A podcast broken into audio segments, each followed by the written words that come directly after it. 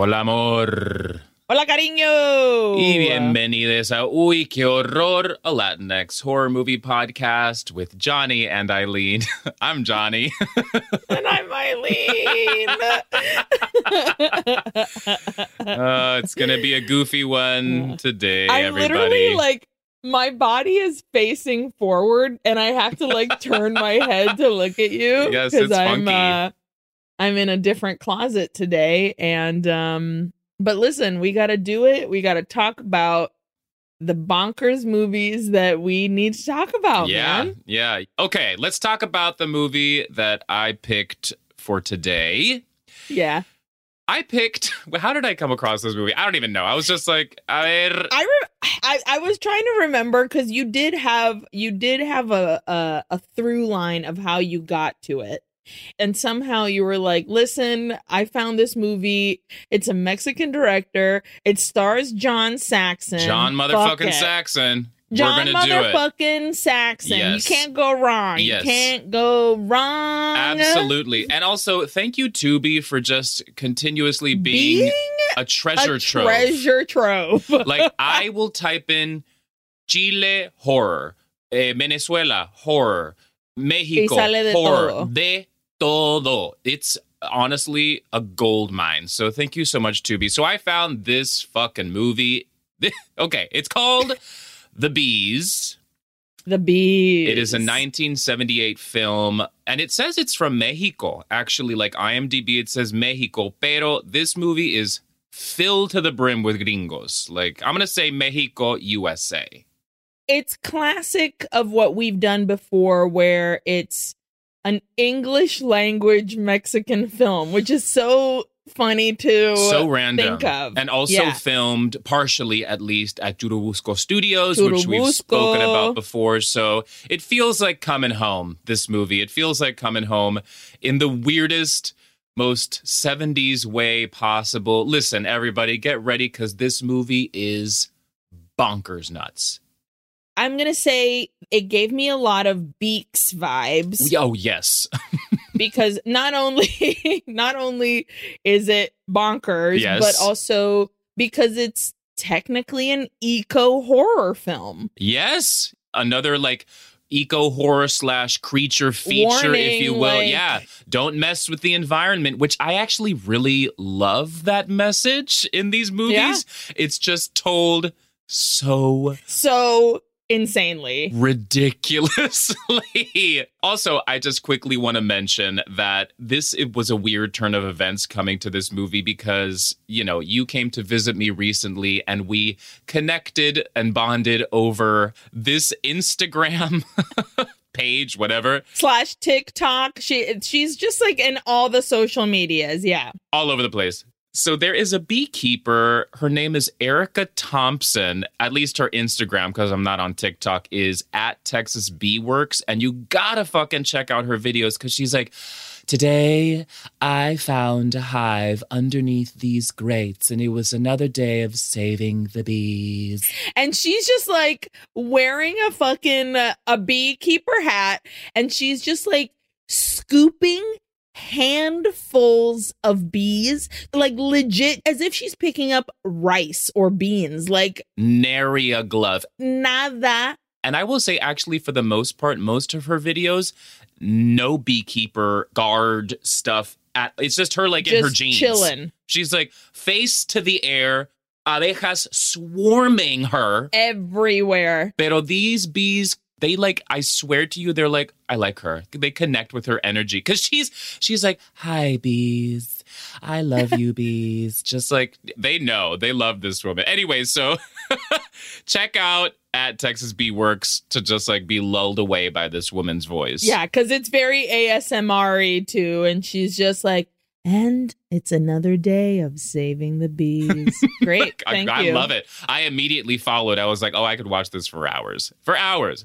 Totally Okay, so first please remember to subscribe, rate, and review everybody. Leave us five Yeah. stars because you love our podcast. and also, let's quickly do a títulos de terror. Yeah, I'm so excited to see what you're coming in with. Pretty basic, everybody. Pretty basic. Okay. Pero this movie came out in 78. And as we know, in the 70s, there was just like a boom of like creature feature, eco horror, all this stuff. And the reason I think that happened is because of Jaws, which happens to be my favorite movie.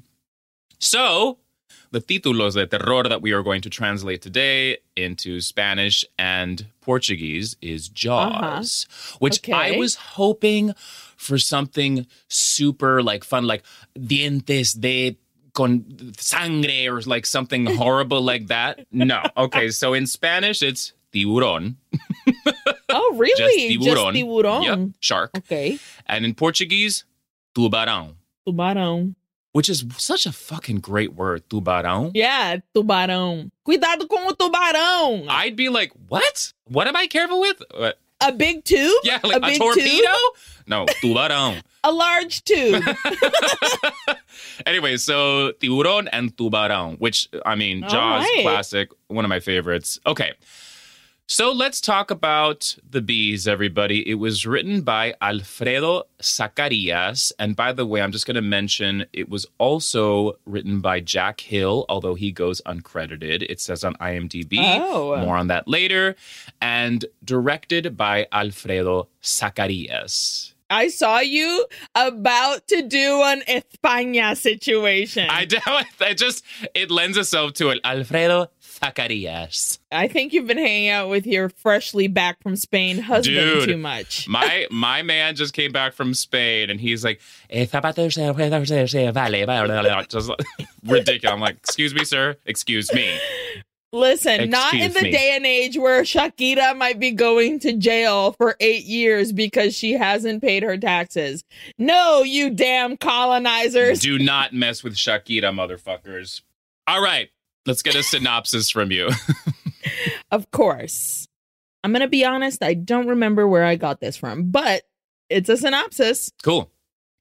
Swarms of highly intelligent killer bees intent on halting man's destruction of the environment attack helpless people.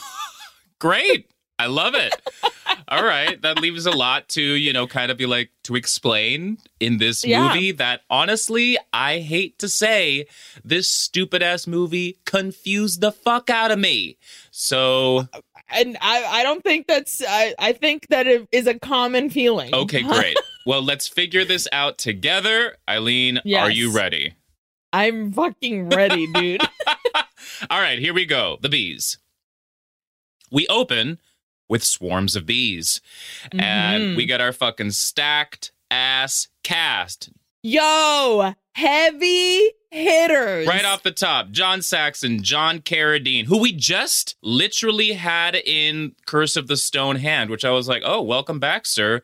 Eh, y ahora está un viejito más viejito. Viejo. Las manos están Oh, honey. Yeah. Man, he is on the brink. Yeah, there are moments in this movie where I was like, is John Carradine asleep? Is he asleep? oh my god, absolutely. I was like, hold on. I even what kind of felt bad. I was like, should we maybe not have cast this man in this film? Anyway, Yeah. we got John Carradine and we've got Claudio Brook. Your favorite. which I was like, oh, great. I'm sorry. And I'm starting to feel really, really bad about like not being the biggest fan of his because he's such a fucking classic.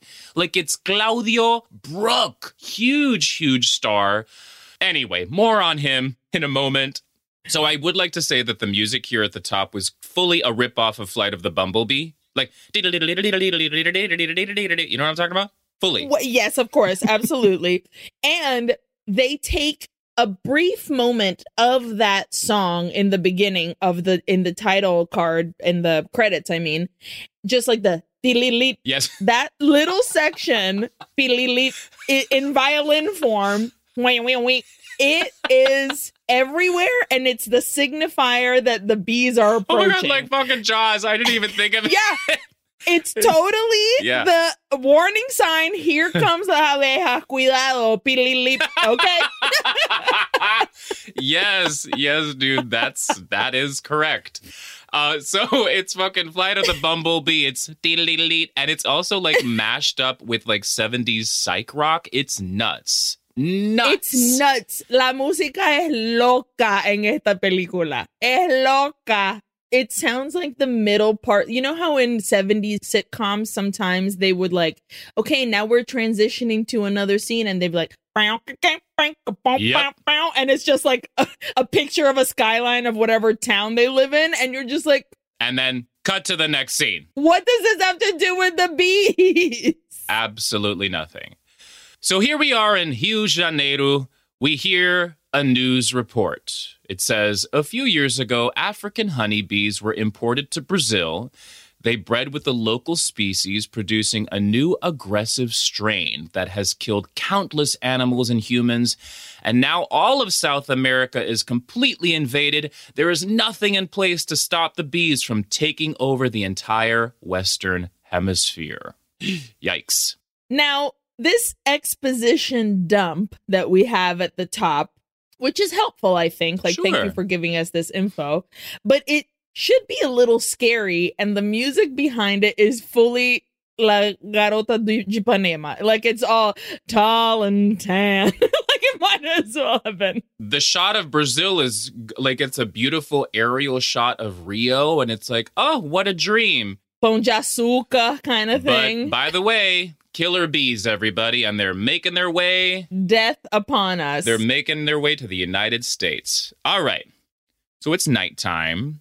We're in Brazil, and we see a man and his young son trespass onto the UNESCO Estação de Apicultura, which, by the way, I had to look up UNESCO. It is the United Nations Educational, Scientific, and Cultural Organization. I feel like I vaguely knew that, but was like, just so we know, that's what this is. All right.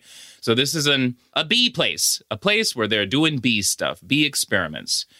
So this dude and his young son are trespassing onto this site to steal some bee honey, which apparently is worth a lot of money. And I will say here, that, you know, they do some talking, which whatever, it doesn't matter. Pero the accents, at least to me, sounded like these actors might be Brazilian. no. now, later on, I will say absolutely not. But these two, I was like, I'm kind of convinced. Listen. No, Jonathan. Your face, no.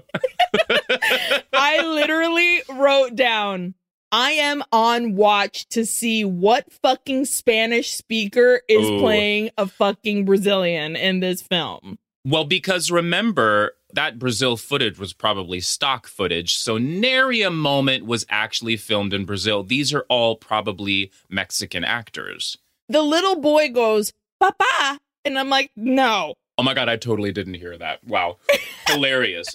Uh, anyway, so once they're on the property, they sneak into an apiary. I believe that is what this is called, where, like, you know, they got all the Mhm. bees, but there's like one specific section that seems to be kind of like cordoned off, almost like a greenhouse, like with netting.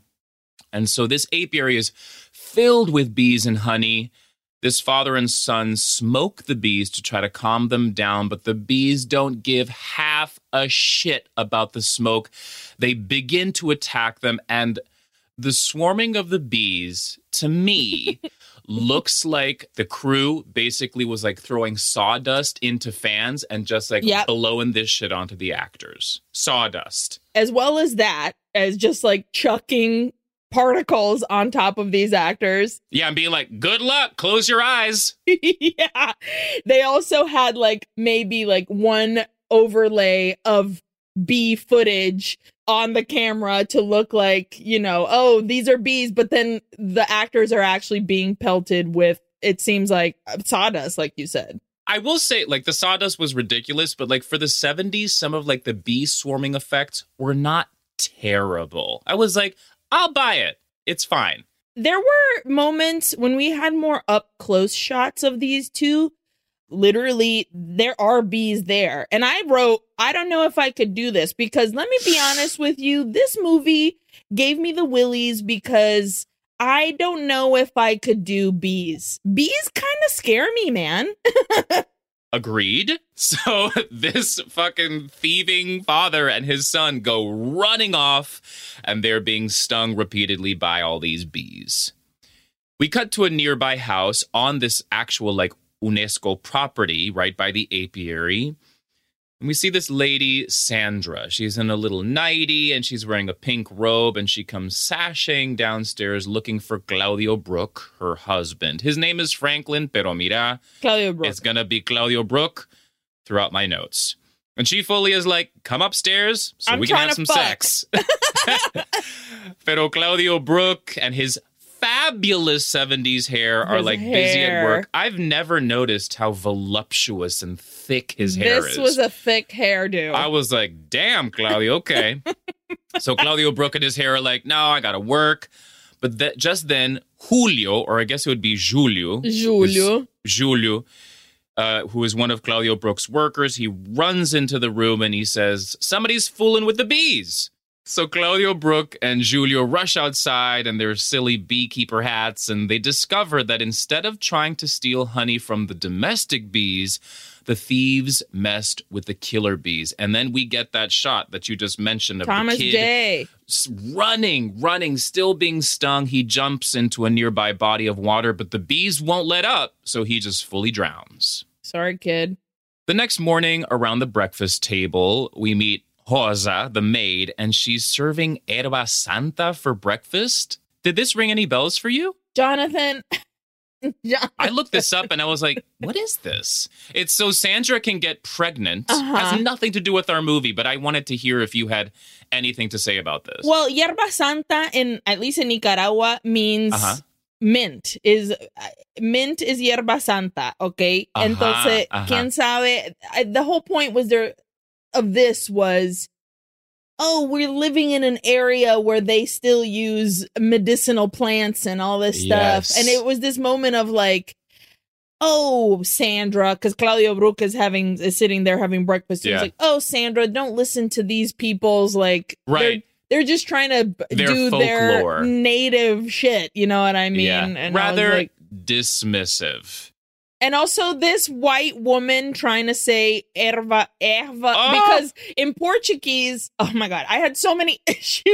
First of all, la mujer que entra, la rosa, is Uh-huh. obviously a Spanish speaker, and she's trying to say erva santa in her like. Yerba Santa. I was like, your sweet little Spanish speaking mouth is having such a hard time. And then fucking Sandra, this white bitch, is like, Rosa. Like the way she said Rosa, I was like, calmate, señora.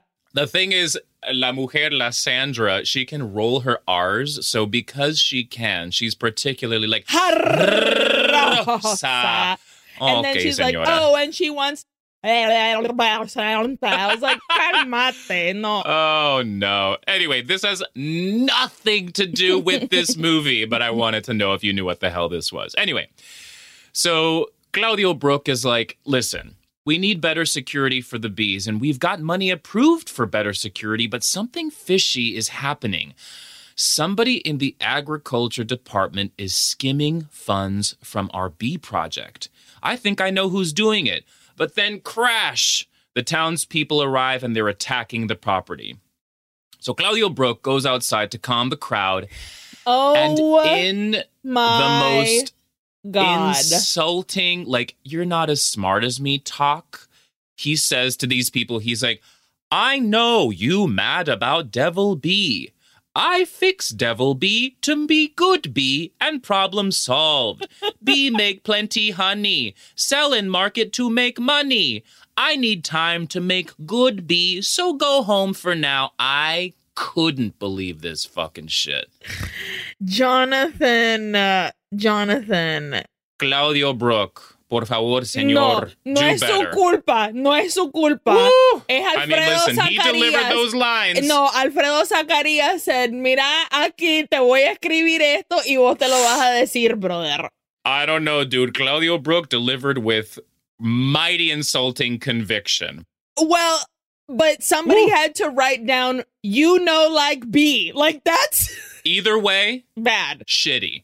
Fucking shitty. And the townspeople here are hilarious. They're like, they, you know, we got a shot of the townspeople and they're like, oh, sure, sure. We agree to this. Yeah, yeah, yeah. Cool. We're fine with this. But then all of a sudden we hear asesinos, which here I was like, ask Aileen about this because it would be Assassinos. yeah, and it's asesinos here. So here comes the thief from last night, and he's fucking covered in bee stings. Yeah. And he's got his dead son over his shoulders. He blames Claudio Brook for killing his son. And I was like, sir, it was your decision to break into this property to steal. So, like, maybe we should think about that for a second. And on the door of the apiary that you broke into, there were not one but two signs that said, Yes. Stop. This is bad. Danger. You shouldn't do this. Please go away, kind of thing. go away.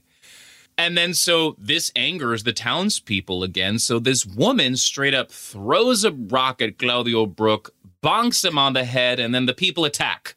They're tearing Claudio Brook's house apart. They set it on fire. The bees start to swarm. It's a fucking mess. So Claudio Brook and Sandra rush back into the house, and they those fucking beekeeper hats look so silly to me. But anyway, they put on So stupid. they put on the beekeeper hats, and Claudio Brook locks Sandra in a storeroom to keep her safe. And then he goes to retrieve his books, which I was like, what the? F- why are you doing this? Pero I think it has to do with the accounting stuff that he mentioned, which we will get to later. Right. Just like subplot D of Yeah. this fucking movie. So as he's running with his books, he he tries to escape the house because it's now fully on fire. Like a man runs through on fire, just fully on fire. and once he's outside, he's attacked by some men who take off his beekeeper hat. They hit him with the stick, and then Claudio Brook is swarmed by the bees and he succumbs to their stings. And then quickly we see that Giulio goes into the house and he saves Sandra from the burning house. We cut to New York City and we meet John motherfucking Saxon, whose character's name is John Norman. But listen, everybody, it cannot be that. It's John Saxon. No, it's going to be John motherfucking Saxon. Also, most of the people in this film are just named their own names. Yeah, sure. Make it easy, everybody. Why not? So, John Saxon is presiding over a meeting with men from all over the world, like the UK, Mexico, India. And as jars of bees are handed out, John Saxon is like, hey, listen, I'm sure you all heard about the incident at the genetic research station in Brazil last month. And the scientist who lost his life, fucking Franklin Claudio, Claudio Brook, Brook. happened to be a good friend of Dr. Hummel over here. And he points at John Carradine, whose old ass is sitting right there at the head of the table, Who is napping at the top of the table? fully asleep. I mean, might as well be. And so John Saxon explains uh, Dr. Hummel has spent his life studying bee communication. And something I'll say here is that, look, we all know if you've listened to the past episodes of Uy Qué Horror, you know how I feel about Claudio Brook, but I was kind of dis- I was surprised That he he, was died so actually fast? dead. Yeah. Yes. I thought they were going to be like, oh, he was fine. He's recovering. We'll see him in a bit later in this movie, but he's dead. Top build, and they he's Drew Barrymore in fucking Screams. Absolutely. he got the opening death sequence. Like, he's gone. And I, even though I'm like, you know, he's not my fave, I was kind of disappointed because at least then, listen, I know he is a white ass man, but at least the, then we'd get like a lead character Latino. Oh, yeah, But yeah. that's not what we get in this movie. No, no, no, no, no, no, no, no. We don't. So No. no, more Claudio Brook. Anyway, so in this meeting, okay, John Saxon, it begins, everybody. Let's see if we can decipher what the fuck is going on. John Saxon says, if we can develop a new hybrid form of this species of bee, we can double the production of honey and other bee products, and the new hybrid would be less aggressive. And I just have to mention this very quickly that the representative from Uganda, who is a Latino, just fully a Latino. Okay. Let's discuss this because they show a bunch of people from a bunch of countries India, Uganda, uh, Mexico, Cuba, like literally from all these, uh, uh, United Arab States, like literally from everywhere. Y todos ellos are obviously Latino actors. They are all Absolutely. Mexican actors, it seems. yeah, it seems to be. Yeah. So this dude from Uganda, again, this has nothing to do with our movie, but I just found this interesting in a 70s movie. He says, because you know, John Saxon's like, you know, we need we need a less aggressive B. And this dude, this representative from Uganda says, being aggressive in the modern world is necessary for us developing societies to eliminate the last vestiges of colonialism. Which I was like, what? Whoa. Yeah, that's a very odd, uh, Right? especially with like while you're talking about bees. Yes, it came out of nowhere, but I was like, what an interesting thing to bring up here, especially in this old movie. It really surprised me. But John Saxon quickly blows him off, and he's like, listen, what we need is a secure place to conduct our experiments.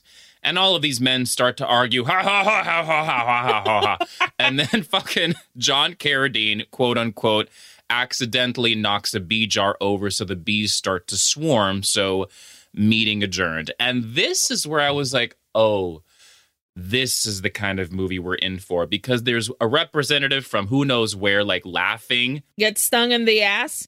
Yes, he gets stung in the ass and literally gives us like a comedy, like, oh, ah," like, Like grabs his tush and goes and like goes running out pretty much. ouch. ah." I I thought, oh no, this Yeah. is what's going on here. This is this is it, everybody. There are moments in this movie where you're just like, what is this goofy comedy that just kind of lands oddly in this moment? And then you hear Yeah. and you're like, wait, wait, the bees.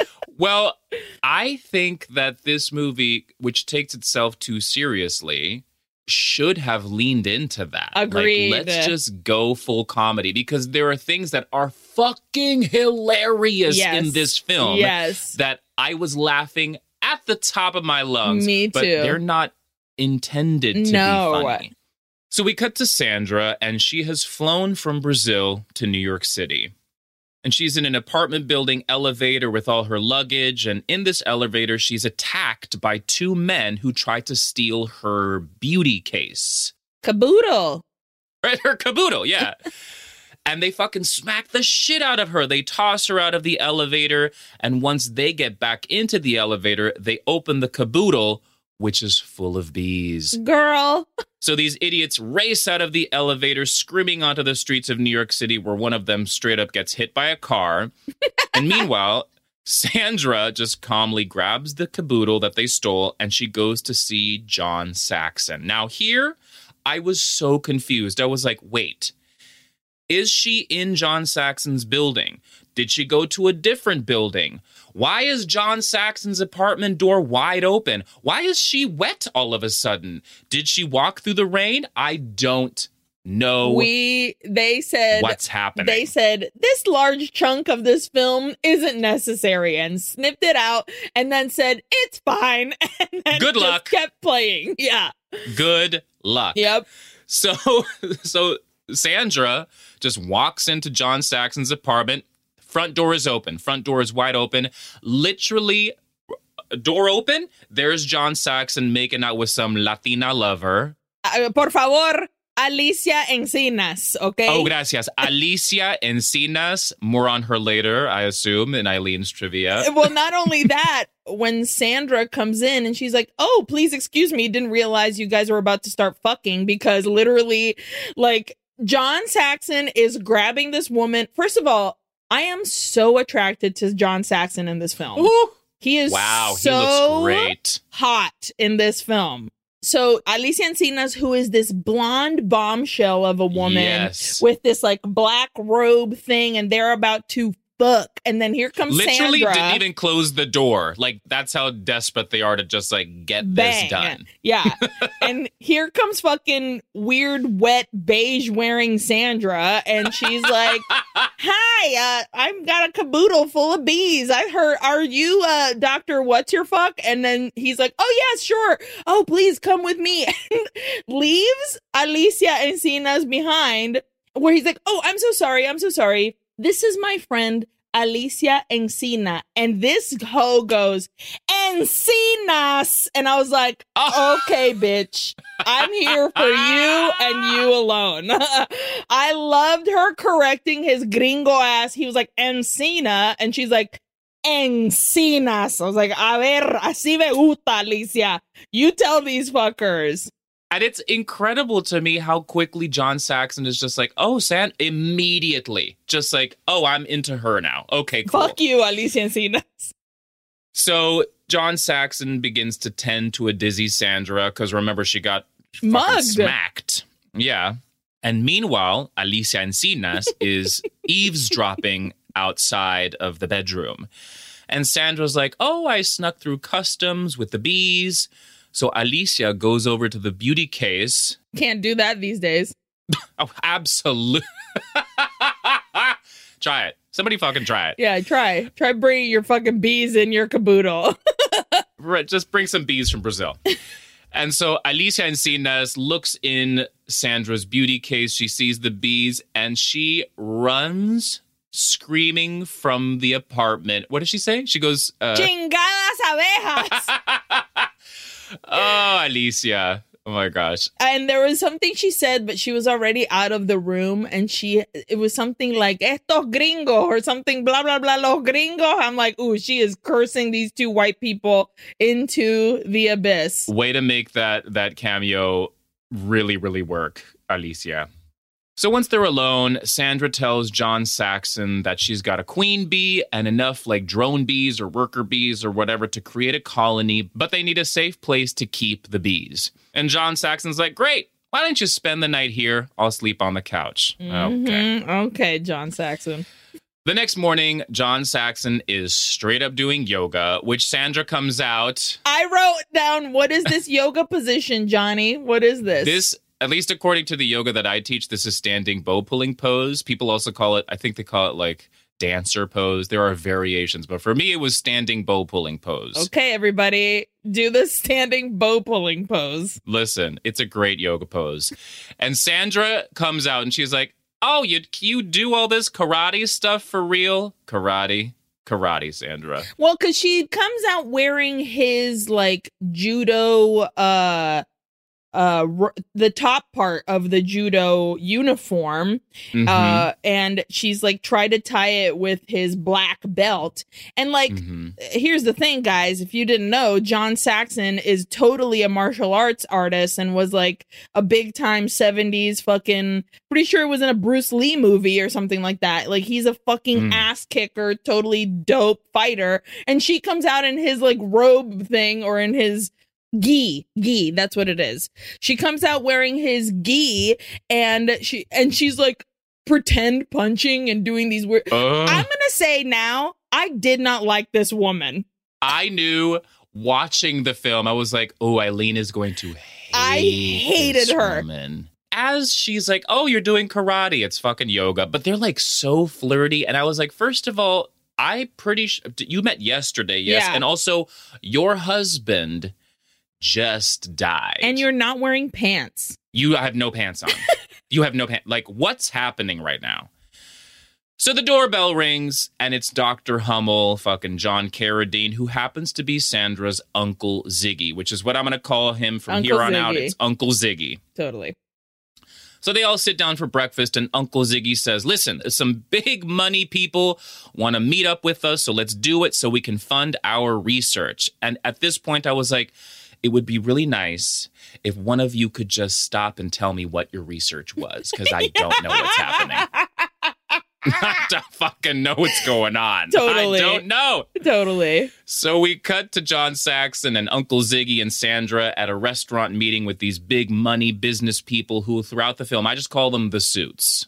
There are so many times where there are large rooms filled with men that I cannot tell apart. And this is one of them. They all say their names. Girl, I I was like, I don't give half of a shit right now. The suits. So John Saxon says, look, to the suits, he's like, look, we need more time to make the bees less aggressive. And I was like, oh, okay, so that's what we're doing? Sure. But the suits are all like, we're listen, we're businessmen, we're not scientists, so hurry the fuck up, basically. And also, one of them says, and I said, "Oh God, this is uh, the oh my God," literally says, "Better be a little more aggressive than lazy. That's the American tradition, after all." And I was like, "Ugh, Ugh. gross." So glad to see that nothing has changed. in- Exactly, since 1978. Jesus. So John Saxon and are like, okay, cool, thanks, but no thanks. Bye. No business deal. Fuck you. Outside the restaurant, Uncle Ziggy says, look, we need to find a way to destroy the bees before these fuckers get them here from Brazil. Mm-hmm. Okay. Cut to Brazil. One of the suits from that business lunch that we just saw has arrived to steal some bees. He meets up with Julio, who we met at the top of the movie, that beautiful man, for some illegal bee activity.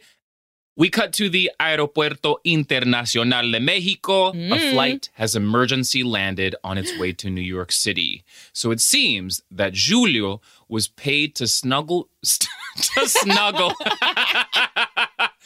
that Julio was paid to smuggle bees to New York City in like a belt contraption, but the bees got out and they stung him to death. So Julio is dead. Sorry, bud.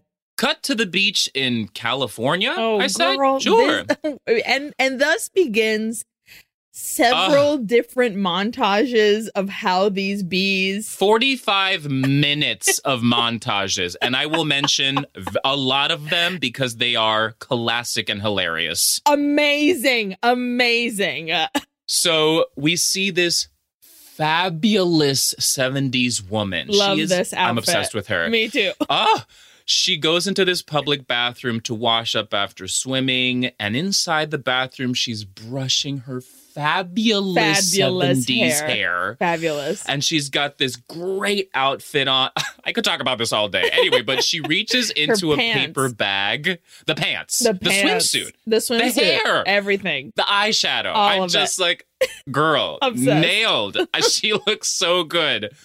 So she reaches into a paper bag for a snack, which I was like, I don't, a donut? Sure. and there's a bee on the snack and it stings her. i think there's several bees Sure. So she gets stung and she goes to the sink to wash off her sting, but then she is esta esta mujer she is overcome by the venom and after giving the performance Of of a a, lifetime, lifetime. she falls to the floor dead. And this is where I wrote I would rewatch this movie specifically for this moment. You Yes. must see this woman who was like, I they probably found her on the beach being like, "Hey girl, we're filming a movie. Do you mind yeah just coming in here and doing this?" I look, it's terrible. it's so I'm bad obsessed. oh yeah it's, it's so best. good it's so good and at this point also i'm like where are we because we had Where? we were just in mexico and the at the airport and now we see a beach and i'm like is this still mexico or Could it? Could we be what? in Brazil? quién sabe Where are we? I believe we have. We are now in the United States. I believe this is California. we're meant to be like oh here come the bees they have started making their way up yes. Through Mexico because obviously some okay, otra cosa. A cada rato everybody is getting like uh, going into these locked spaces where these apiaries of killer bees are and I'm like the minute you open these doors these bees are going to go flying and go everywhere. There is no way to contain this. I think that is the point of this scene here. Like, because after we see this woman give this performance of a lifetime, we see like a dude jogging on the beach. He sees a bunch of bees under like a lifeguard station. So here I was, at least I was like, okay, we are establishing that they have spread, they've made it to the United States. We cut back to Uncle Ziggy's apiary lab, and John Saxon and Sandra are in their silly beekeeping garb, and John Saxon is showing Sandra around. And John Saxon here, uh, another piece of the puzzle, which doesn't help, is just confusing. He's like, We feed the info given by the bees into the computer. And he also says, I've come on to something with my microwave radiation studies with the bees, but the results are unpredictable. and I just wrote here, what? Dude, Okay. it's so funny because it's obviously like they're trying to find some sort of lingo to be like, oh, how do we study these bees and make it like very scientific? And they're like, I know, we'll say the word microwaves and that's gonna work. so they are feeding info into the computer. That's saying something, and also microwave Microwaves. radiation. Some some Yeah. people, uh, sure, okay, microwaves. and I just have to include this. So Sandra says, Sandra says, well, careful with that radiation stuff because you don't want to go altering your genes. And John motherfucking Saxon says, why are you so interested in what's in my genes? Dude, this gene conversation. Wow. Here we are, everybody. We are here. We are here. We are here. It is 1978. okay, so we cut to a huge fucking swarm of bees at the beach again. Smoke monsters. It's totally smoke monster bees. Yeah. And so we see a woman in a scarf act dramatically in fear. A man faints. The swarm attacks. People are running. A woman t- fully takes off her glasses, cleans them, and puts them back on for a better look. Like, could it be bees? We see a couple making out in a convertible. They're swarmed. A mom in a motorhome making dinner for her kids, swarmed. An equestrian and her horse, swarmed. And now we meet Oh my god! this old man. oh my god. We meet an old man with rheumatism, and he pays two boys to capture some bees for him because he says the bee stings help his rheumatism. Can I just very quickly, please? Please, please. First of all, he's wearing a cowboy hat.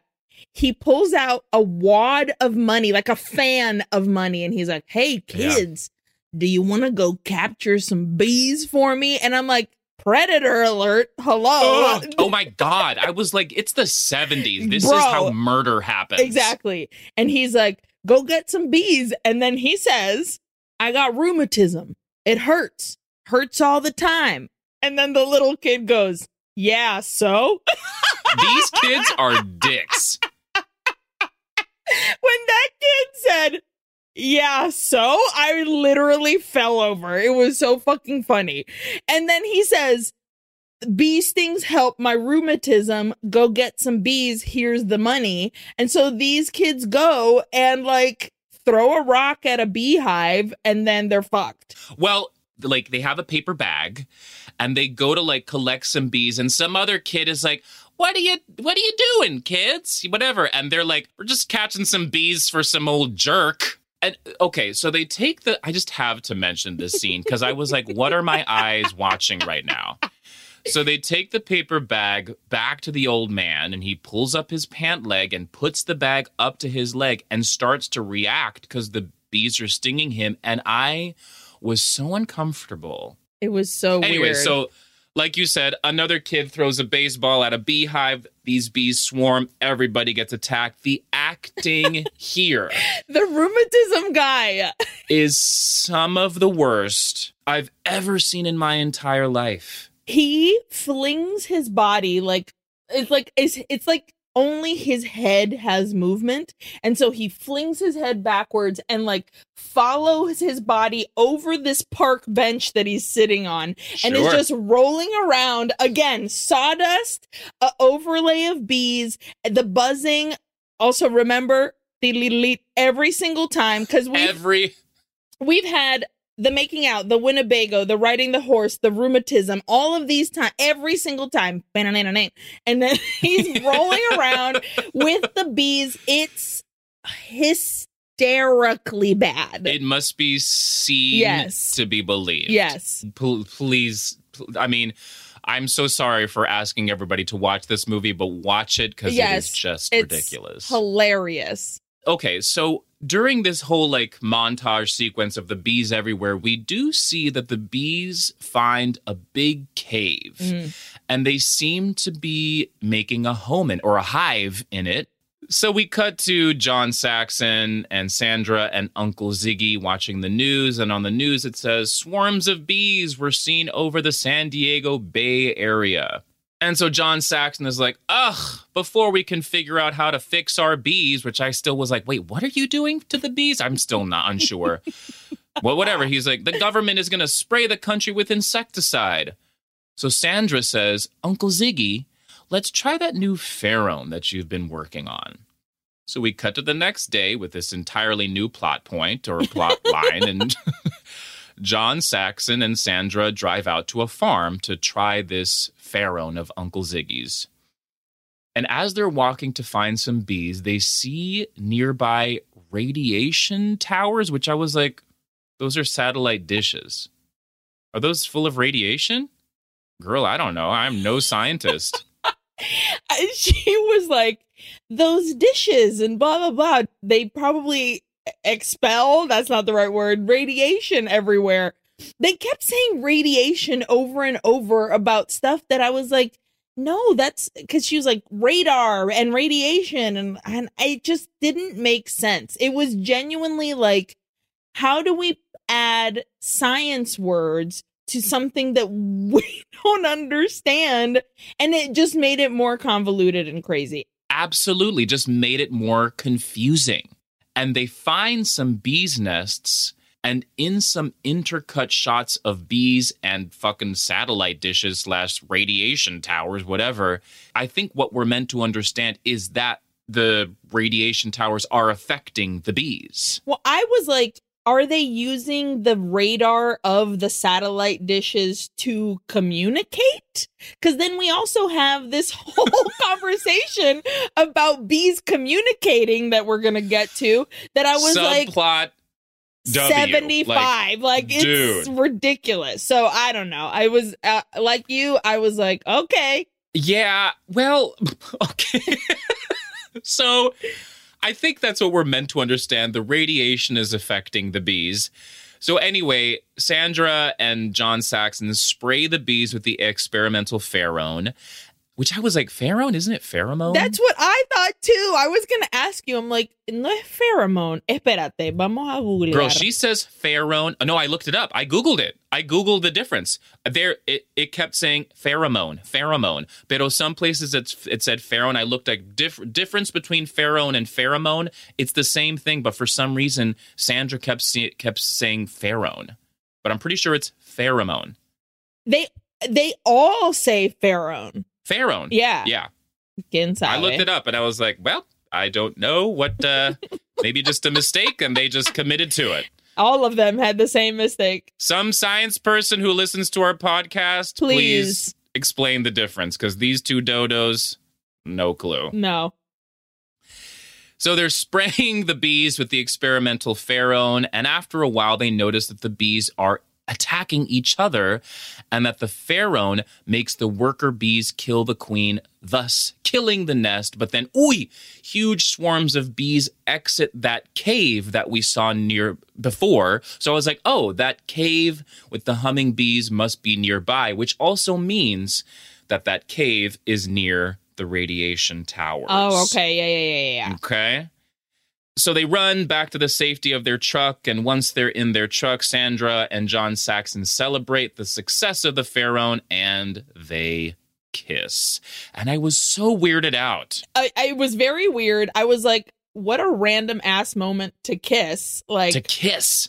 and what's funny is that in the car they they speak to each other but we can't hear it like you see their mouths move and then they lean in and they kiss and i'm like oh i wonder i wonder what they said a What what eh, eh, very Sure. odd uh why why at this time but when he grabbed her face, I was like, ooh, John Saxon could kiss me at any fucking time in the world. But why are they kissing now? We still have bees like on The- our body. literally like we're in our beekeeping outfits. It's No. ridiculous. the lack of romance right here. Anyway, so they kiss. Apparently, they're in love now. Yeah. Two days after Claudio Brook dies. Two days. Listen, Claudio Brook is freshly in the ground.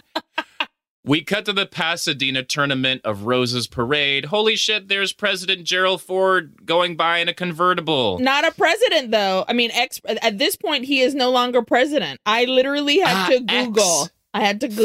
Thank you. Yeah.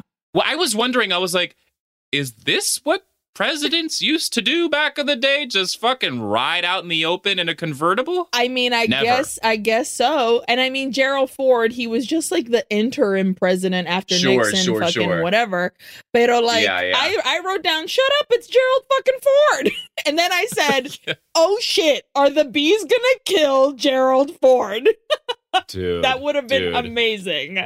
Spoiler alert, does not happen. However, we do see a bunch of floats and then shocker, swarms of bees come swooping in. They attack. The sequence is endless, but it's worth it for the looks and the hairstyles, the clothes. Oh my god. And also the floats. The floats are really Oh, the cool. floats are beautiful. And like these floats are all made of actual flowers, which I was like, oh, that makes sense. Bees, flowers, blah, blah, blah. But like Yeah. in general, you're just like, whoa, that big ass fucking elf flying on a rock, that's all made of fucking roses? Dope. Hell yeah. Looks cool. So good work, flower, float, creator people. so we cut to Jesus, this movie. Okay. We cut to the suits in an office in DC doing some shady business. I just have to point out very quickly that there's a woman in this office very quickly wearing a fabulous dress. Did you see that dress? yeah, yeah, yeah. It's got yeah, like yeah. the black stripes, but it's also got like rainbow stripes. Uh-huh. Oh my god. Very I was obsessed cool. with this dress.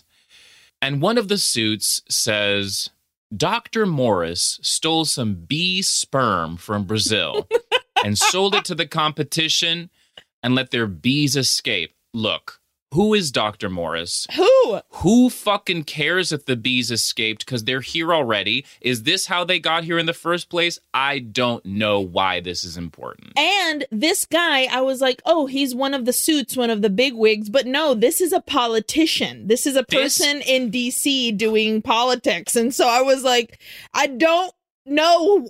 All these white old men are the same. all the way to the top. All the way. This is the fucking undersecretary of the Department of Agriculture. Okay. And he is like, he's like, it's my responsibility to find a way to kill the bees that escaped so we can get out of this mess because the bees are, you know, spreading everywhere. I don't want an investigation started, so I'm going to start paying Dr. Hummel, aka Uncle Ziggy, to figure this mess out. Hmm. And then we cut to John Saxon now in a meeting with this fucking undersecretary explaining that the pherone that Uncle Ziggy has been working on causes the drone bees to become confused, so they will try to mate with each other rather than with the queen bee. So I was like, okay, a gay bee orgy where the bees fuck each other to death. You're turning the bees gay. Also, did you notice?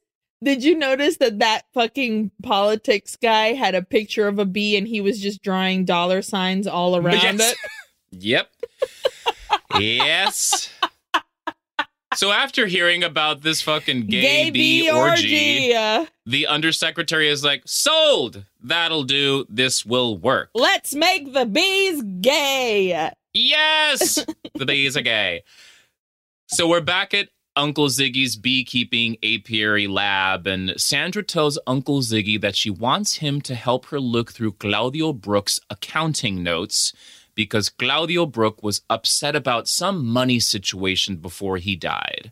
But just then, John Saxon arrives and he tells Sandra and Uncle Ziggy that the Department of Agriculture is going to fund their work. And Uncle Ziggy is super happy, but he's like, What about your radiation studies, John?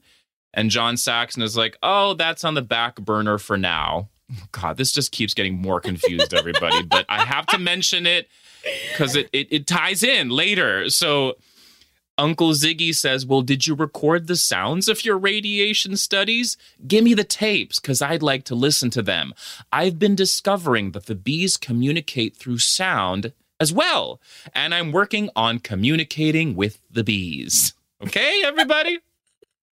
Also, I just want to let everybody know that Uncle Ziggy has a German accent, and it's Oh my insane. God, oh my God. How how have we not mentioned it yet? How have we not mentioned it? oh, And he- it is like he is going for it. Like it is over the top, comical, ridiculous put on German accent. Like, totally. oh my god. it's another reason to watch this ridiculous movie.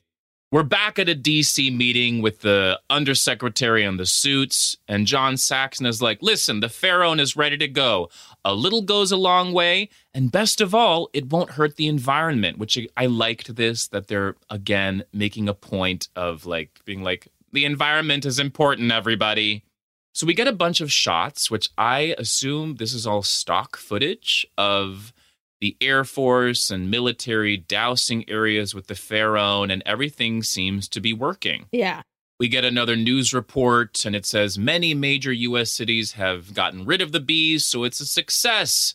Congratulations on your pherones. It's working. Nice job, John Saxon. so Sandra goes to see Uncle Ziggy with the good news that the pherone is working, and Uncle Ziggy's like, Great. And by the way, I looked through Claudio Brook's accounting books, and it seems that someone has been stealing money from Claudio Brook's project. So we gotta find out who was doing this. Cut to Uncle Ziggy on TV in DC, accepting an award from the undersecretary for his success with the pherone. And I just gotta mention The reporter. this reporter. yes this reporter, she's like, okay, cool, yay, thank you. And she saunters up to the camera and she goes, she walks five miles from where they're standing, and then she's like, "Dude, dude, dude." saunters with like nary a look in her face, just like deadpan. And she says, This is Sherry Reddick, TV Witness News, Channel 34, Washington, D.C. Fuck you. Like, she might as well just say, like, fuck you. Like, th- this woman Oh, couldn't give half a shit. Truly. I love her. She's on par with the woman in the bathroom who gave the death performance. Like I'm obsessed with Sherry Reddick, TV Witness News, Channel 4, Channel Fuck 34, you. Washington, D.C. Fuck you. So after Sherry Reddick and all the reporters leave, Uncle Ziggy says that he's got to speak to the undersecretary privately. And he tells him that someone from the agriculture department has been stealing funds from Claudio Brook's project. And I was like, oh, Uncle Ziggy, you simple fool. it's this man. It's this man. Clearly, it is this man you are speaking to. And so the undersecretary is all like, oh no, oh my God. We goodness. must well, figure this out. we will look into it. Thank you. So Uncle Ziggy leaves, and the undersecretary immediately calls a hitman. Immediately. grabs the biggest phone. It's like Zach Morris style phone, and he's like, "Hi, this is one of your clients." Like literally, pick up the phone. Hi, this is one of your clients. What? Yep. Yep, that's it. Hitman. Don't even have to punch a number. Hitman on speed dial. Yep. Cut two, two hitmen sneaking onto Uncle Ziggy's property. They make it inside. They find Uncle Ziggy in his office and they shoot him. They straight up shoot Uncle Ziggy. Oh, they shoot this man. And then one of the shots breaks the glass of a nearby beehive, and the hitmen are swarmed by bees. Meanwhile, Sandra has picked up John Saxon at the airport, and they arrive back at Uncle Ziggy's place. They go inside, and they find one of the hitmen stung to death. And I must say, like, you know, the makeup is fine, but Yeah. good enough that I'm like, Ugh, it's gross. Like the the sting, the puffy skin, and everything. I will say, Pretty good. for a B movie, we don't get a lot of like up close shots of of the stings or anything. If anything, Yeah. everybody's very far away kind of vibe. And this is the first Yeah. one that we kind of get a little up close, and it's it's decent. Yeah, it'll do. It's Yeah. gross. It's icky. So they find this dead, stung hitman, and then they find Uncle Ziggy barely alive with Poor a gunshot thing. to the gut. And as he dies, Uncle Ziggy says, The bees are a new species. They're too smart for the pherones. It's all in the tapes. They can think like men, but they need your help. They can think like people, Yeah. Uncle Ziggy. Yeah. And then he dies. And just then, the other hitman comes in, and he and John Saxon have a super 70s style fight. Because remember, John Saxon fucking knows karate. Is a fucking badass bitch. He leaps over a counter like it's nothing. Like he flies. He literally grabs hold with one hand and goes, Bing! like I was like, holy shit. And it's so hot. Damn. And he's just like punching motherfuckers and throwing them everywhere. It's great. Way to go, John Saxon. classic and so 70s and like it, you can clearly tell it's staged and everything but like it's fine. I'll buy it. So finally john saxon puts a box of bees right up to this hitman's face. They sting him and then he shoots him. The hitman is dead. Goodbye. back at the undersecretary's dc office he fully fondles Oh this woman's ass. This woman i assume works here Is his and she's trying to secretary get a or bee. something. yeah she's trying to like get a bee out of his room and he literally walks up and puts his hand on her ass no puedo so she leaves and the undersecretary calls the hitman and he's like i demand to know why i haven't heard from you what the fuck Hello, this is your client. Again, he's constantly letting him know that, that he is his client. And when he hangs up the phone, did he fucking burp, dude? yes yes what is happening hangs up burps and then he's like oh you know what you know what i need now some fucking liquor in my office so he walks up to his office liquor cabinet he opens it I mean, that's not that surprising. especially in the 70s. It's just like shocking to me that it's like, of course, in your office here, you should have this cabinet full of liquor. Anyway, so he opens the liquor cabinet, it's full of bees. They swarm him. He goes crashing through a window and falls to his death. This whole sequence, hilarious. Like, you Loved literally it. see him like looking back as he's like, oh, I gotta like sidle up to the window to make sure I fall backwards. It's just terrible. And it's absolutely a dummy flying through the fucking Oh. air. And when it lands, it's just like thunk. onto the streets of DC. But I was confused here. I was like, did somebody put the bees here to kill him? Are the bees just already everywhere so they like made it into his office? This is my question also, because we had that scene where literally the president is like, You did it. The bees are gone. And then when they come in to kill Uncle Ziggy, they let loose these bees. And I'm like, okay, so are these bees mad that you've killed Uncle Ziggy? Like in my mind, I was like, these are revenge bees. These bees are upset that you killed your friend I didn't even think of that. because also just like you said has he not opened his liquor cabinet and however like he this guy would have obviously been opening that liquor cabinet all the time I mean, he just burped. Maybe he was already boozing it. so yo no sé de dónde salieron eso esas abejas I buy revenge bees because that's kind of like the direction we're going. So more on that in a bit, but I, I like that theory. Back to stock footage of the military. Listen, they've they're like we don't have any more options. They are trying to bomb the bees. They're literally like they have a they flamethrower. torpedoing the bees It's just ridiculous. it's saving private ryan's is bees We are at war. With bees Yes. With bees. and then we get another news report. The bees are back. Everybody stay indoors. we cut to John Saxon. This is everywhere. This sequence they're everywhere. cut to John Saxon. ward they are killing babies People are running through the streets. It's a disaster. it's insane We cut to John Saxon sending out stronger pherones to stop the bees, but the van carrying the pherones crashes because why? There are bees on the road and they pop the tires of the van driving by. Okay, is that what we're meant to believe? Because I was like, okay, th- they are rolling over what is meant to be a shit ton of bees, and then it's obvious that they like put something adhesive on the wheel so that when it drives over, you can see that they're all stuck.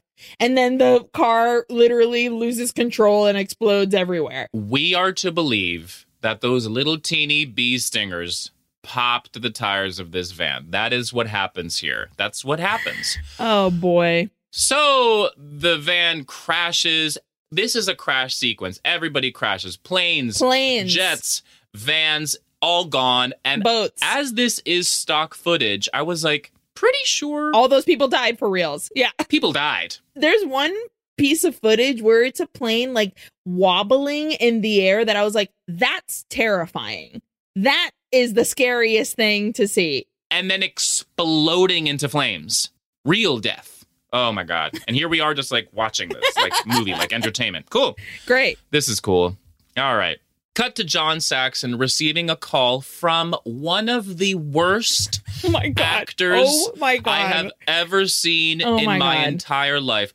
Who it is who is this British man? You mean those bees have become immune to oh the my pherone? god. I oh god. So, okay, so John Saxon is like to this horrible acting British man. He's like, "Look, I know the pherone isn't working because there has been a mutation and it's out of control. We're trying to decipher the language pattern of the bees and this terrible British actor says, "Are you mad? You mean you want us to conduct peace negotiations with bugs?" Although John Saxon does say a line here that I was like, "Hmm." He's like, "Well, either that or basically thoughts and prayers," which I was like, oh, rather shit. timely, wouldn't you say? Absolutely. Rather Wow. timely. We're back at dead Uncle Ziggy's bee lab, and Sandra and John Saxon are listening to the buzzing of the bees. Like they're wearing. They're wearing headphones like Uncle Ziggy said they should. Remember, he's like, it's all on the tapes before It's he all in the died. It's all on the tapes. tapes. Exhausted after listening to these buzzing bees, Sandra and John Saxon go to bed, but they later wake up for some sexy time, and also because um their room is full of bees. Full of bees. Also, I just want to say, I, I, for the fifty millionth time, I'm like, I am very attracted to John Oh. Saxon. girl. Oh, he's making his moves. when he like turns over and he kisses her, I'm like, John Saxon, Yep. kiss me all the time. into it, into it.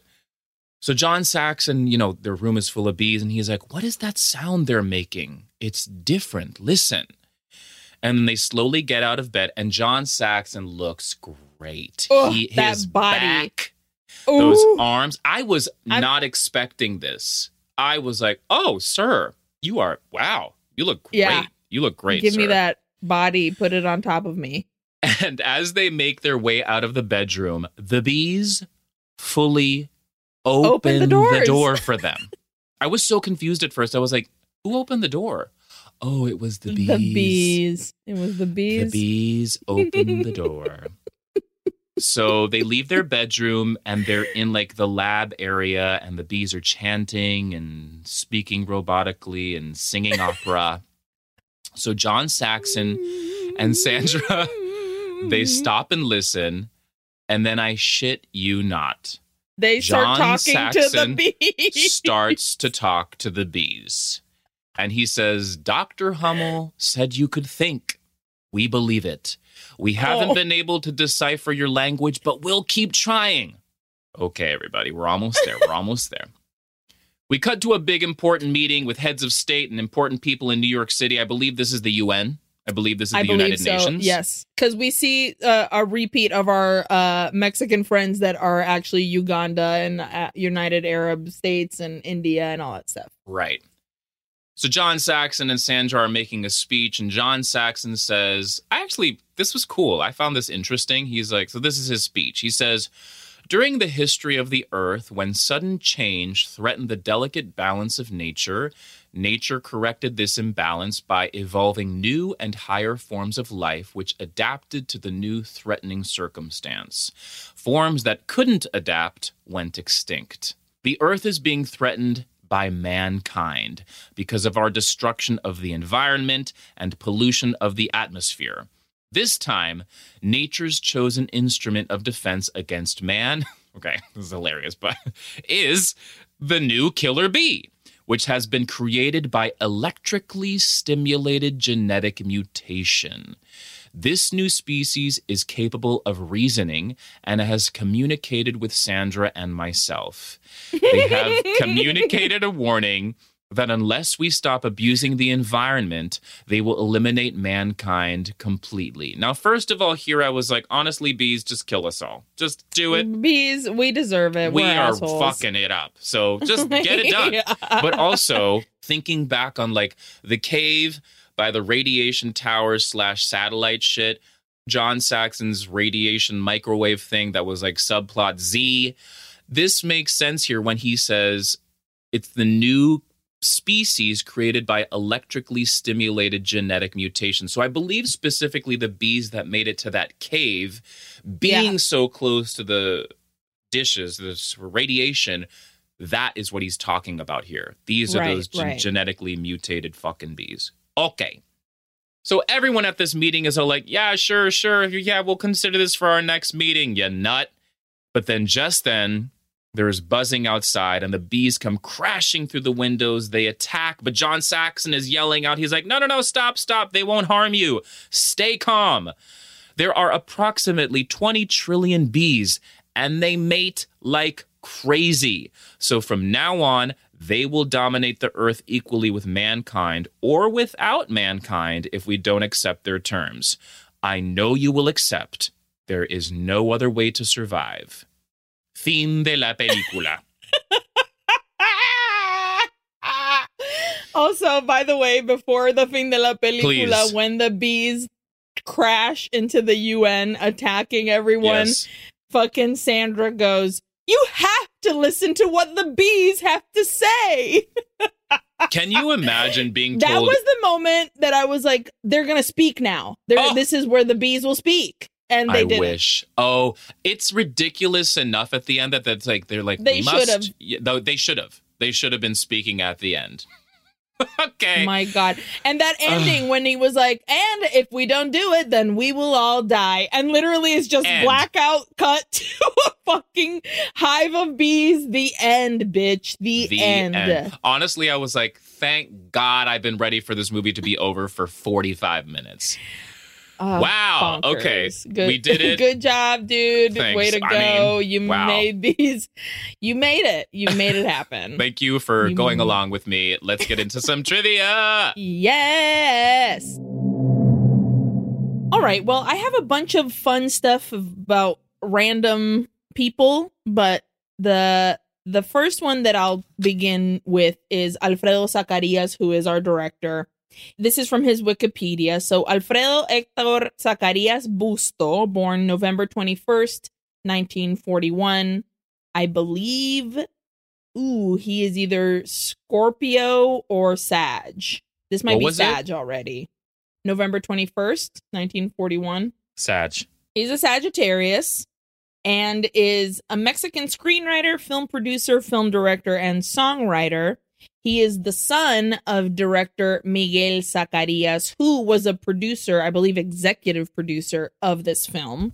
This Wikipedia on Alfredo and in general, you don't really see a lot. He did a lot of like, like I said earlier, um, little comedy movies with uh the character Capulina. So we have Capulina contra las momias and like a bunch of other Capulina Speedy Gonzalez. Okay. Oh, But he also made a movie that I guess is a cult movie now uh, because it became, because it was so bad and it became so popular called Demonoid.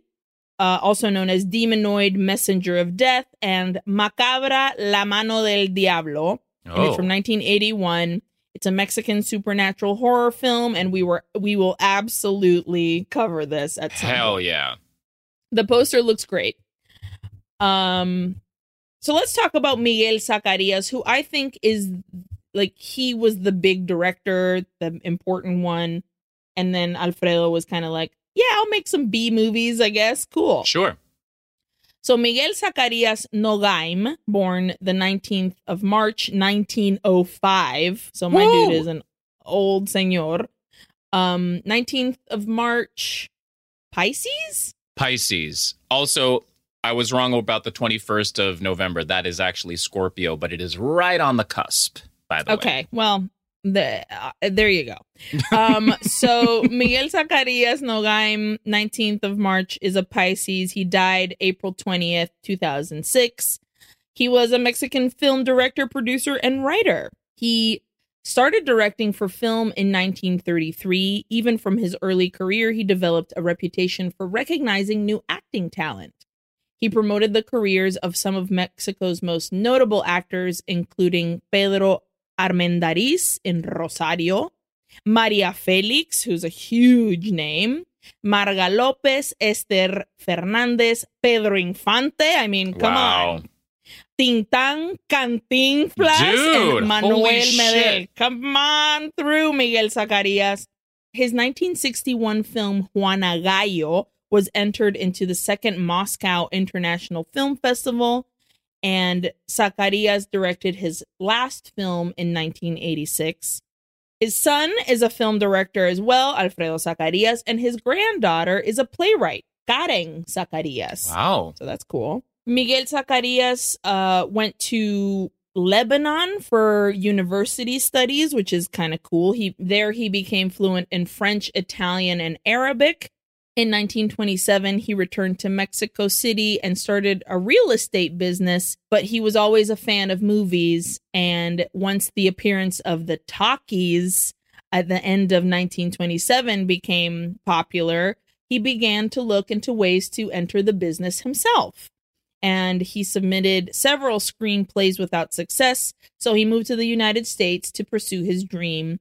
There, he studied directing, composition, photography, scenography, and dramatic arts at Columbia University. Wow. Ooh, smarty pants. He worked in New York City in Malcolm Laboratories, where he made several significant acquaintances from the cinematic world. But then he returned to Mexico in 1932 and with his brother founded the production company Latino Films. Hmm. He worked with Mario Moreno, aka Cantinflas, Emilio Azcárraga Vidaurreta, and Howard Hughes to construct Los Estudios Churubusco. Oh, wow. Cool. Yeah. So he's a big deal. In spite of his considerable cinematographic work, Zacarias always considered himself a writer. He produced some 130 novels, 250 short stories, 27 theatrical works, poetry, and essays touching on philosophy and politics. He wrote one ballet, La Princesa Europea. Wow, that's very cool. Mm. He died in his sleep at the age of 101 in Wow. Cuernavaca of heart failure. And Zacarias was very proud of Mexico and worked tirelessly to bring its identity and heritage to public attention. The story is told of Zacarias that while in Europe, he heard a waltz being played, a creation of Mexican composer Juventino Rosas. When he suggested that it was a Mexican tune, he was told by his European friends, impossible. No Mexican could have composed that. Incensed, he returned to Mexico, wrote a novel based on the life of Rosas, and produced a movie bearing the title of a famous Rosas composition, Sobre las Olas. Zacarias made his movies with one overarching principle to export and display the Mexican culture, the true spirit of the country. Nice. That's so nice. I love that. So that's Miguel Zacarias, dad of this director of Mhm. Alfredo Zacarias. hmm Let's talk quickly about El- Alicia Encinas, who was in this film for 0.2 seconds but left a lasting impression. Alicia Encinas was born in Tonichi, Sonora, 24th of April in 1954, Taurus. She is una actriz mexicana. This Wikipedia is in Spanish, so please Nice. bear with me. Irma Alicia Encinas Cano, comisaria del municipio de Soyopa. Oh, interesting. Comisaria. Okay. Wow. She became famous in 1972 to be one of the first candidates to win El Rostro del Heraldo de México, which the prize fine at the end went to Lucia Mendez, so she was almost there. But nevertheless, Alicia was crowned Rostro del Heraldo the next year in 1973. And from then on, she like her career shot up and she became an actress in so many diverse movies like Sangre, de Sangre Derramada, Tempestad, Divinas Palabras, El Sexo de los Ricos, oh, Carlos el Terrorista, Semilla oh. de Odio y Sin Ton ni Sonia, entre muchas otras. But it was at the end of the 70s where she debuted in a telenovela called Rina that she became super famous. She started collaborating with producer Valentin Pimstein, Pimstein, Pimstein, Pimstein, and she worked with a bunch of his in his novelas too. Some of them called Viviana, Soledad, Amalia Batista, Rosa Salvaje. oh my god. During the 80s, she was the t- the English teacher, Miss Evergreen, in the series Cachún Cachún Ra Ra. Oh, great. And that's one of the roles that lasted the longest, which went from 1981 to 1987. In 2009, the actress celebrated 35 years of her artistic career. Wow. Where she was in a movie Más Arriba el Cielo, which was directed by Sergio Galindo, in which she interpreted Alta Gracia, an older woman um, and she said about this role that when she was younger, quote, fui la imagen sexy en películas. She was a sex symbol mm-hmm. for a long time. So playing a serious role of such an advanced age scared me. But I accepted it because I wanted to celebrate my 35 years of my career in something different with a job that would make me, that would surprise me and would challenge me. Pensé que mi público podría alejarse al ver que yo había cambiado de giro. I thought my my public, my my fans would maybe uh distance themselves because I changed so much. Mm-hmm. Pero al contrario, han recibido muy bien esta propuesta. So they nice. loved her doing her thing. Good for you, girl. Very quickly, let's talk about el César del béisbol, el cine y las telenovelas, Julio César Imbert. So Julio César pe- played Julio, our oh, great. quote unquote Brazilian mm-hmm. guy.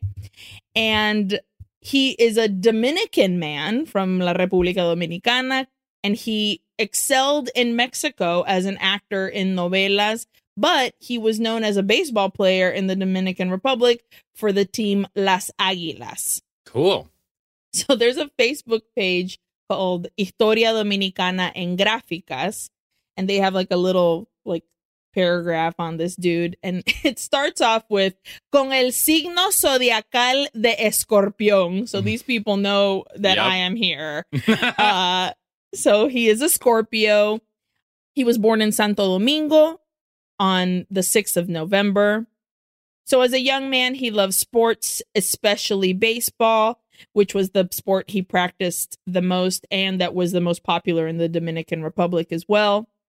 Quote, he said, Mi pasión, el béisbol, mis dos amores, Dominicana y México. That's so sweet. He had two loves, wow. a Dominican and a Mexican one.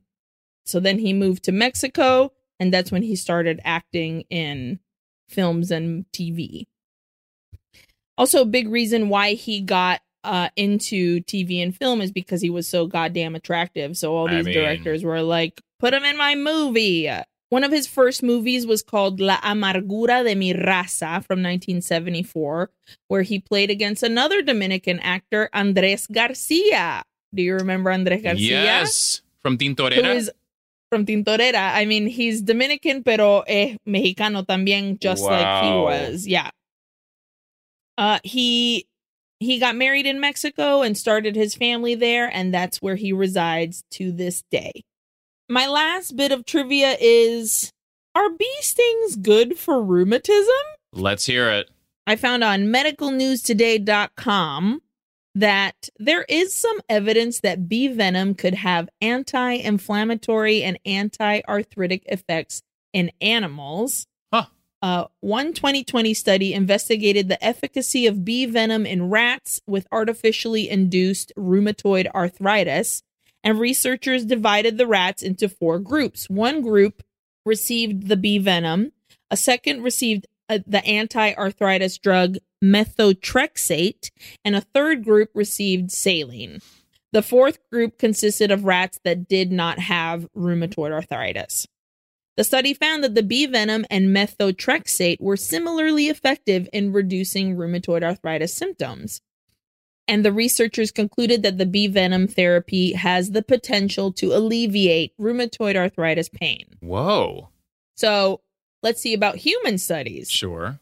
A 2018 study compared the anti arthritic effects of bee venom acupuncture with those of the anti arthritis drugs methotrexate and celecoxib.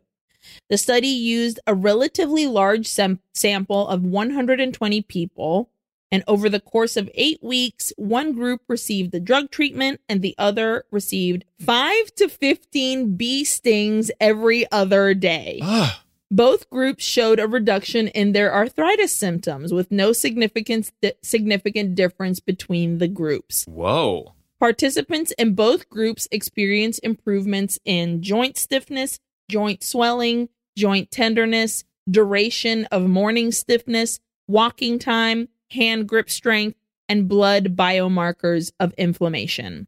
Although the above findings are promising, it is important to note that the study was not double blind and did not compare the treatment effects with those of a placebo. This greatly reduces the reliability of the results. Hmm. But the results of a 2020 meta analysis are more promising. This study analyzed the results of several randomized controlled trials investigating bee venom therapy for a range of diseases, including arthritis. The researchers concluded that bee venom therapy might be beneficial in treating inflammatory forms of arthritis. But the conclusion is that bee venom therapy remains an experimental treatment option for arthritis. So if you have joint pain and rheumatism and all that shit, don't be grabbing any bees and putting them on your joints because we don't know. And that's the end of my trivia. Science. I love it. Science. All right. Here is my trivia for today. This is from IMDb. It says here that the bees used in this film had their stingers removed as a precautionary measure, which is just awful. Yeah. How did they live? Right, because then they'll just, I mean, they must have done it quickly or something. Then they would just die. Awful. And very quickly, I wanted to mention Jack Hill, like I mentioned at the top of the episode, who was uncredited as a writer. This is what it said on IMDb. He was uncredited. He was supposed to write and direct this film, but that didn't work out. But just a little bit about Jack Hill that I found very interesting. His discoveries include Pam Grier, who Whoa. starred in four of his films, including Foxy Brown. He directed Foxy Brown. Nice. Sid Haig, who acted in most of Hill's films, and Ellen Burstyn, who starred in Pit Stop. So I was just like, No holy way. shit. Some pretty impressive finds, Jack Hill. Dang, these two two dudes associated with this movie who are just like discovering stars. Crazy. Yeah. A little teeny tiny thing about Alfredo Zacarias that I don't think you mentioned is that he is, this is according to IMDb, cousin of actor and director Rene Cardona Jr., who directed Amazing. fucking Tintorera and And Beaks. Beaks. Wow. Amazing.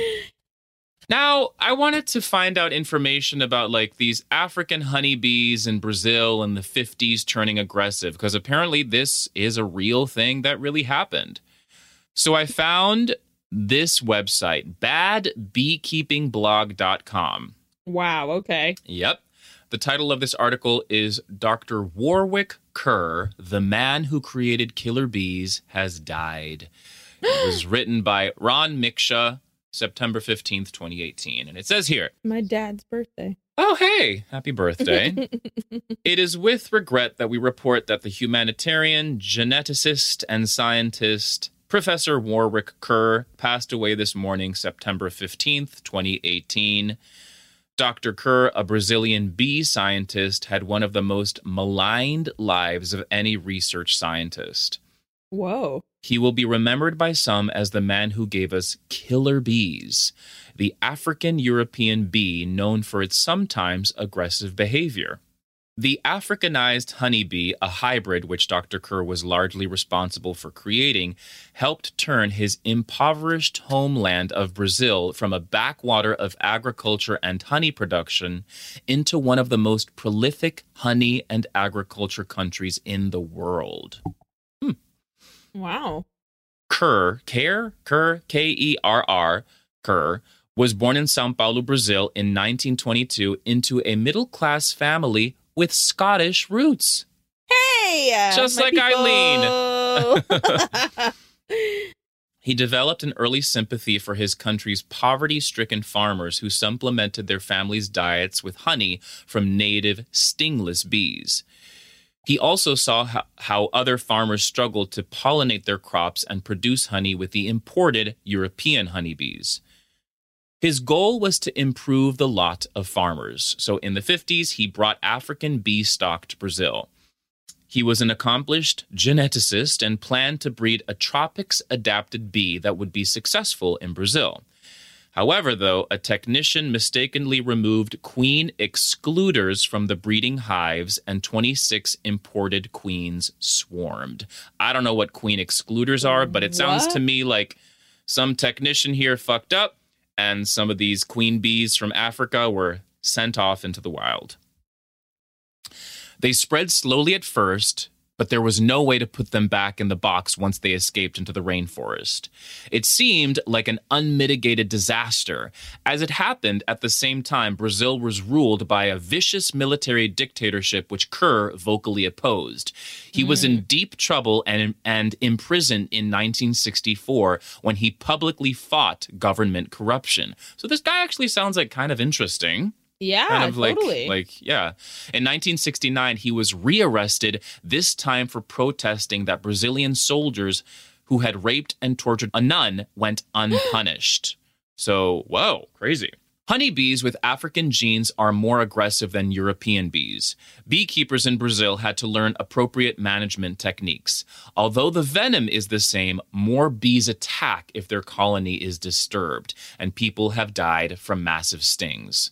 Those deaths are sorrowful, and this story about Dr. Kerr's bees should not dishonor personal tragedies. Of course, some of the traits which make Africanized bees exceptional pollinators, such as refined olfactory sense, quicker movements, flights in inclement weather, and superior navigation skills, also make them more likely to sting en masse, I believe is how you pronounce that. Mm-hmm. However, they can be managed by farmers and beekeepers. Indiscriminate killers, they are not. It may surprise some readers to learn that Kerr's Africanized stock is now preferred by many beekeepers, even in the United States, where its resistance to the deadly Varroa mite and its superior honey production has made it a favorite. And he says here finally at the end I correspond regularly with Southern California beekeepers who tell me that they would not want to keep any other type of honeybee. So I guess nice work, Dr. Kerr, and rest in peace. And that is my trivia for today. Oh, I love it. Let's ask some questions, shall we? Sure, let's go. Jonathan, were you scared? No, were you? No. what was your best scare? You know what? I don't really have one. I'll say like uh I saw I thought some of the makeup was gross and cool and I was like, "Ooh, Yeah. freaky, icky." So, I'll give it to the makeup. Sure. What about you? For me, it was when that plane was wobbling in the Oh. air and then just like fucking crashed. It was horrible. Yeah. Yeah. Obviously, not like just Not footage, be related, but but, whatever. who was your favorite character? The lady in the beach bathroom and the reporter. I love them both Uh, so much. What about you? Amazing. I gave it to John Saxon just Oh, because sure. I wanted him to grab my face and kiss me. Yep. Uh, what was your best line? I have two. Uh, one was from the, those ridiculous kids. I don't remember which one, but one of the kids who is catching the bees for rheumatoid arthritis. He goes, "Oh, we're catching bees for some old jerk," which I was like, "Okay, kid." and also that terrible acting Brit who goes, Are you mad? You mean you want us to conduct peace negotiations with bugs? Sir. Uh, wow. What about you? I had three because there were so fucking many that I loved Great. so much. Um, one of them was, "Hi, this is one of your clients." sure. So stupid. The other one was, "I got rheumatism. It hurts. Hurts all the time." Yeah, so that kid killed me. Uh, and then the last one, just because it just felt like the thesis statement of our film. You have to listen to what the bees have to say. Absolutely. Yes. Just because, just swarmed. And uh, you that's what we have to do. We have that to is the thesis them. statement. Listen, everybody. what was your best death? I'll give it to the undersecretary of agriculture opening up his liquor cabinet, getting stung by that swarm, and then falling out the window. Great. What about you? Mine, I had two. It was that guy, the uh-huh. politician falling out the window, and the rheumatism guy just being fucking flung all over. And you know what? I just thought of another one. Mm-hmm. The fucking lady in the bathroom. How oh my god! How could we forget? Fabulous. we forget? Yeah. Um, did you learn anything from this film? Uh, I feel like I should have learned something about bees, but no, I'm going to say no. Did you? I I said yes, but only be after I had it confirmed by the internet that bee stings are good for rheumatism. Oh, sure. There you go. Yeah. Yeah. Oh boy. And uh, finally, how many oohs do you give this movie? Look, this movie is a pile of shit, but I like the I mean, kind of pro environment stop stop fucking up the world kind of vibe that this movie yeah. is giving, eco horror vibe. It's just ridiculous and so entertaining but also terrible at the same time. So I gave it 2 because it's uh it, I don't know. John Saxon is great, and it's just it's just ridiculous. And like, I think you should watch it because it is laugh out loud terrible. And uh yeah, I don't know. Just watch this, everybody. Two oohs. What about you? I gave it two as well, oh, just because okay. I was like, bro, this movie, this is classic. One of the ones that we say like put it on mute and put it on the background of a like a of a party or whatever because it's just the shit that happens. But in general also like get stoned and watch it because some of these lines are just so fucking uh. funny. And trying to distinguish what's humming and what's oh buzzing oh and what's whatever. And you have to hear the like oh my you God. gotta hear it. Every 5 minutes it's fantastic. It's so bad. It's great you must watch, watch the it. bees. Listen, yeah. I watched this movie stone cold sober twice and laughed out loud both yeah. times because it's yeah, just ridiculous. Just great. Well, we did uh, it. These bees are just swarming right now, so I gotta get out of here. Buzz on out of here. you know what? It's time to buzz off. So please remember to subscribe, rate, and review. We love it when you do. Uh, thank you so much for being here with us. Uh, mm. Remember to being follow here with us. okay. Remember to follow our redes sociales at Uyquehorror on Instagram and Twitter. You can send us an email at uyquehorror at gmail.com. Check out all of our movies on our link tree linktr.ee slash uyquehorror. Thank you so much to Sonoro for being the hive that hums us to sleep. Yeah. Uh, you can follow them at Sonoro Podcast on Instagram and Twitter as well. And uh, Jonny, if I was a killer bee and I had to kill a bunch of fucking humans, I wouldn't kill you. Oh, thanks, bud. I fucking love ya. I fucking love you too. And we'll see you guys en la próxima semana. Adios. Adios. Save the bees. Uy, qué horror es una producción de Sonoro. Produced by Jonathan Atkinson and Aileen Clark. Edición y mezcla Karina Riverol. Escuche Uy, qué horror en cualquier plataforma donde escuchen podcasts. Subscribe, rate, and review. Adiós. Adios.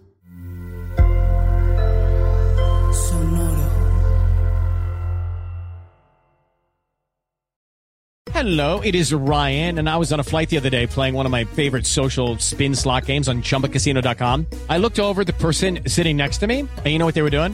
They were also playing Chumba Casino. Coincidence? I think not. Everybody's loving having fun with it. Chumba Casino is home to hundreds of casino style games that you can play for free anytime, anywhere, even at 30,000 feet. So sign up now at chumbacasino.com to claim your free welcome bonus. That's chumbacasino.com and live the Chumba life. No purchase necessary. Group. Void were prohibited by law. See terms and conditions. 18 plus.